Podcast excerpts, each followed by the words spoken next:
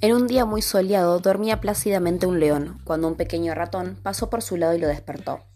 Enojado, el león tomó al ratón con sus enormes garras y cuando estaba a punto de aplastarlo, escuchó al ratoncito decirle Déjame ir, puede que algún día llegues a necesitarme. Fue tanta la risa que estas palabras le causaron que el león decidió soltarlo. Al cabo de unas pocas horas, el león quedó atrapado en las redes de unos cazadores. El ratón, fiel a su promesa, acudió en su ayuda. Sin tiempo que perder, comenzó a morder la red hasta dejar al león en libertad. El león agradeció al ratón por haberlo salvado y desde ese día aprendió que todos los seres son importantes.